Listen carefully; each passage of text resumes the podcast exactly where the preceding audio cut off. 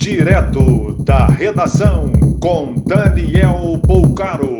Olá, boa noite. Essas são as principais notícias da noite desta segunda-feira, 13 de abril de 2020.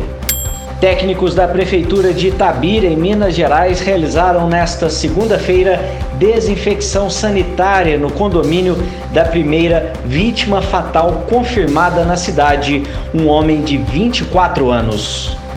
O Congresso Nacional estuda adiamento em 42 dias do primeiro turno das eleições municipais, com o segundo turno ocorrendo no início de dezembro.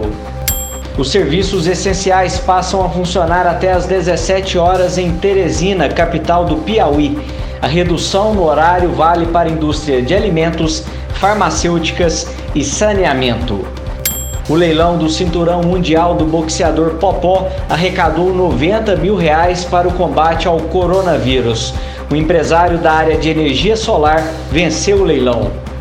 O governador do Mato Grosso, Mauro Mendes, suspendeu por 90 dias os descontos de empréstimos consignados na folha de pagamento de servidores públicos. Nova penitenciária em Sapucaia do Sul, Rio Grande do Sul, deve receber os novos presos da Grande Porto Alegre para evitar o contágio por coronavírus. Apenas 19 dos 162 bairros do Rio de Janeiro não possuem casos oficiais da pandemia. O município registra 2.000 casos de pessoas contaminadas.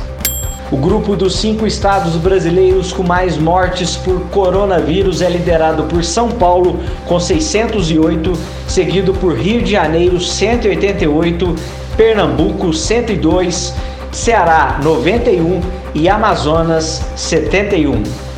Os servidores da área de educação em Minas Gerais anunciam greve a partir desta terça-feira, dia 14, com a retomada do trabalho presencial.